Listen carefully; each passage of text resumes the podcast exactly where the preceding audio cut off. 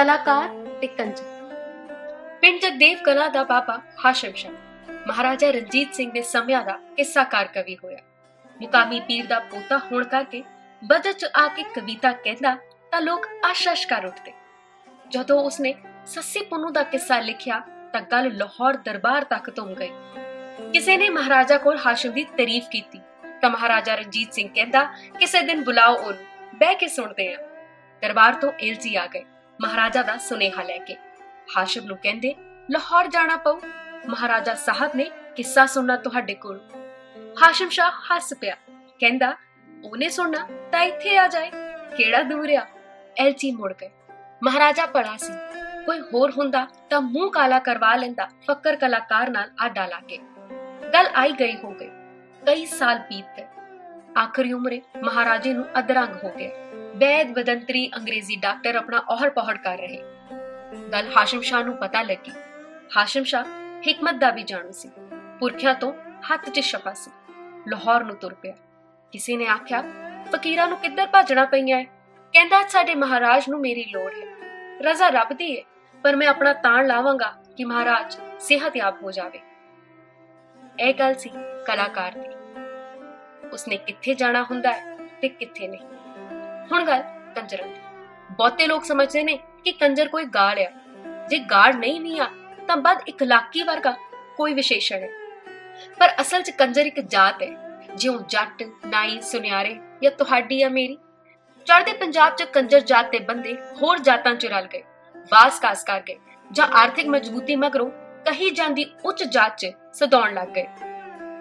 ਕੰਜਰੀਆਂ ਦੇ ਨਾਂ ਇਨਾਮ 'ਚ ਮਿਲੀਆਂ ਜਗੀਰਾਂ ਲੱਗਣ ਨਾਲ ਕੰਜਰਾਂ ਦੀਆਂ ਕਈ ਕੋਤਾਂ ਜੱਟ ਵੀ ਅਖਵਾਉਣ ਲੱਗ ਪਈਆਂ। ਗੋਤਾ ਦੇ ਨਾਂ ਇੱਥੇ ਮੈਂ ਲੈ ਨਹੀਂ ਸਕਦਾ। ਜੇ ਪੜ੍ਹਨੇ ਹੋਣ ਤਾਂ ਕਿਤਾਬ ਵੰਜਾਰਾ ਬੇਦੀ, ਪੰਜਾਬੀ ਲੋਕ ਤਾਰਾ ਕੋਸ਼ ਵਿੱਚੋਂ ਪੜ੍ਹ ਲਿਓ। ਮੇਰਾ ਕੰਜਰਾ ਨਾਲ ਬਾਹਰ ਰਾਜਸਥਾਨ ਦੇ ਜ਼ਿਲ੍ਹੇ ਬੂੰਦੀ ਚ ਪਿਆ। ਇੱਥੇ ਕੰਜਰ ਜਾਤ ਦੇ ਕਈ ਪਿੰਡ ਨੇ। ਕੰਜਰਾਂ ਦੀਆਂ ਜਨਾਨੀਆਂ ਸੜਕਾਂ ਤੇ ਖਲੋ ਕੇ ਆਪਣਾ ਸਰੀਰ ਵੇਚਣ ਲਈ ਬੰਦਿਆਂ ਨੂੰ ਵਾਜਾਂ ਮਾਰਦੀਆਂ ਦਿਸ ਜਾਂਦੀਆਂ ਨੇ। ਬਹੁਤੇ ਗਾ ਆਪਣੇ ਪੰਜਾਬੀ ਭਰਾ ਤੇ ਡਰਾਈਵਰ ਹੁੰਦੇ ਨੇ। ਇਹਨਾਂ ਦੇ ਬੰਦੇ ਆਪਣੀ ਜਨਾਨੀਆਂ ਦੀ ਦਲਾਲੀ ਕਰਦੇ ਨੇ ਤੇ ਨਸ਼ਾ ਵੇਚਦੇ ਨੇ। ਇਹਨਾਂ ਲਈ ਇਹ ਕੋਈ ਮਿਹਣੇ ਵਾਲੀ ਗੱਲ ਨਹੀਂ ਹੁੰਦੀ। ਵਿਆਹ ਕਰਕੇ ਨਿਆਣੇ ਜੰਮ ਕੇ ਜਨਾਨੀ ਨੂੰ ਬਕਾਇਦਾ ਇੱਕ ਰਸਮ ਨਾਲ ਤੰਦੇ ਤੇ ਬਿਠਾਇਆ ਜਾਂਦਾ ਹੈ। ਪੰਜਾਬ ਦੇ ਕੰਜਰਾਂ ਦਾ ਇੱਕ ਲੰਮਾ ਇਤਿਹਾਸ ਹੈ। ਫੌਜੀਆ ਸਾਇਦ ਦੀ ਕਿਤਾਬ ਹੀਰਾ ਮੰਡੀ ਰਾਹੀਂ ਪਤਾ ਲੱਗਾ ਕਿ ਕੰਜਰਾਂ ਦੀ ਜਾਤ 'ਚ ਨੱਚਣ ਦੀ ਕਲਾ ਪਿਤਰੀ ਨਹੀਂ ਹੁੰਦੀ। ਸਗੋਂ ਉਹਨਾਂ 'ਚ ਨੱਚਣ ਵਾਲੀ ਕੁੜੀਆਂ ਦੇ ਪਿਓ ਤਾਂ ਬੜੇ ਵੱਡੇ ਵੱਡੇ ਮਾਲਦਾਰ ਅਫਸਰ ਤੇ ਜ਼ਰਾਵਰ ਬੰਦੇ ਹੁੰਦੇ ਨੇ। ਇਹ ਕਲਾ ਮਾਹੌਲ 'ਚੋਂ ਹੀ ਪੈਦਾ ਹੁੰਦੀ ਹੈ। ਇੱਥੇ ਰੋਟੀ ਲਈ ਨੱਚਣਾ ਤੇ ਬੰਦੇ ਨੂੰ ਆਪਣੇ ਸਰੀਰ ਵੱਲ ਖਿੱਚਣਾ ਹੁੰਦਾ ਹੈ। ਖੈਰ ਕੰਜਰ ਕੋਈ ਗਾਲ ਨਹੀਂ, ਇੱਕ ਜਾਤ ਹੈ। ਇਸ ਜਾਤ ਦਾ ਕਲਾ ਨਾਲ ਕੋਈ ਸੰਬੰਧ ਨਹੀਂ, ਸਗੋਂ ਕਿਸੇ ਵੀ ਜਾਤ ਦਾ ਕਲਾ ਨਾਲ ਕੋਈ ਸੰਬੰਧ ਨਹੀਂ। ਵੱਡੇ ਵੱਡੇ ਕਲਾਕਾਰ ਬਾਣੀਆਂ, ਤਰਖਾਣਾ ਤੇ ਤੇਲੀਆਂ ਦੇ ਘਰ ਜੰਮੇ। ਜੱਟਾਂ ਦੇ ਘਰੇ ਆਲਮ ਫਾਜ਼ਲ ਤੇ ਵਿਦਵਾਨ ਵੀ ਜੰਮੇ ਤੇ ਚਿੜੀ ਮਾਰ ਵੀ। ਬਾਮਣਾ ਘਰੇ ਬੌਂਗੇ ਵੀ ਪੈਦਾ ਹੋ ਜਾਂਦੇ ਨੇ ਤੇ ਨਚਾਰ ਵੀ। ਬਾਵਜੂਦ ਅਸੀਂ ਅਕਸਰ ਹੀ ਇੱਕ ਲੱਖ ਤੋਂ ਡਿੱਗ ਕੇ ਬੰਦੇ ਨੂੰ ਕੰਜਰ ਕਹਿ ਦਿੰਦੇ ਆ। ਨੱਚਣ ਜਾਂ ਗਾਉਣ ਵਾਲਾ ਕੰਜਰ ਨਹੀਂ ਹੁੰਦਾ। ਕੰਜਰ ਕਲਾਕਾਰ ਨਹੀਂ ਹੁੰਦਾ। ਕਲਾਕਾਰ ਤਾਂ ਹਾਸ਼ਮ ਵਰਗਾ ਹੁੰਦਾ।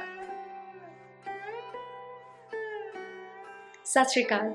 ਮੈਂ ਪ੍ਰਿਤਪਾਲ ਸਿਆਣ ਤੇ ਤੁਸੀਂ ਮੈਨੂੰ ਅਮੀਰਨ ਵਰਲਡ ਤੇ ਚਰਨਜੀਤ ਸਿੰਘ ਤੇਜਾ ਦੇ ਲਿਖੇ ਇਸ ਖੂਬਸੂਰਤ ਸ਼ਬਦਾਂ ਨੂੰ ਸੁਣ ਰਹੇ ਸੀ।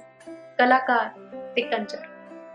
ਅਕਸਰ ਮੈਂ ਕਹਾਣੀਆਂ ਜੋ ਕਹਾਣੀਆਂ ਨਹੀਂ ਹੈ ਦੇ ਵਿੱਚ, ਮਹਾਨ ਲੇਖਕਾਂ ਦੀਆਂ ਕਵਿਤਾਵਾਂ, ਕਿੱਸੇ ਜਾਂ ਕਾਵ ਪੜ੍ਹਦੀ ਹਾਂ ਪਰ ਹੌਲੀ-ਹੌਲੀ ਮੈਨੂੰ ਇਹ ਗੱਲ ਵੀ ਸਮਝ ਆ ਰਹੀ ਹੈ ਕਿ ਜ਼ਰੂਰੀ ਨਹੀਂ ਵੱਡੀ ਗੱਲ ਲਿਖਣ ਵਾਲਾ ਕੋਈ ਸ਼ਖਸ ਵੱਡਾ ਹੀ ਹੋਵੇ।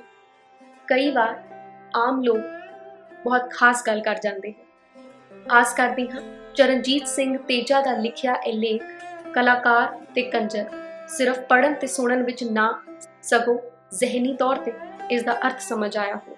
ਕੰਜਰ ਕਲਾਕਾਰ ਨਹੀਂ ਹੁੰਦੇ ਤੇ ਕਲਾਕਾਰ ਤਾਂ ਹਾਸ਼ਮ ਵਰਗਾ ਹੁੰਦਾ ਹੈ। ਅਮੀਰਨ ਵਰਲਡ ਤੇ ਕਹਾਣੀਆਂ ਜੋ ਕਹਾਣੀਆਂ ਨਹੀਂ ਹੈ ਦੇ ਵਿੱਚ, ਹੋਰ ਮਹਾਨ ਲੇਖਕ ਉਹਨਾਂ ਦੀ ਕਵਿਤਾਵਾਂ, ਲੇਖ, ਕਿੱਸੇ, ਕਾਰ ਸੁਣਨ ਦੇ ਲਈ ਤੁਸੀਂ ਹੁਣੇ ਚੈਨਲ ਨੂੰ ਸਬਸਕ੍ਰਾਈਬ ਕਰ ਸਕਦੇ ਹੋ ਤੇ ਬੈਲ ਆਈਕਨ ਨੂੰ ਵੀ ਪ੍ਰੈਸ ਕਰ ਸਕਦੇ ਹੋ ਤਾਂ ਜੋ ਤੁਹਾਨੂੰ ਸਮੇਂ ਸਿਰ ਜਾਣਕਾਰੀ ਮਿਲਦੀ ਰਹੇ। ਧੰਨਵਾਦ। ਸਤਿ ਸ਼੍ਰੀ ਅਕਾਲ।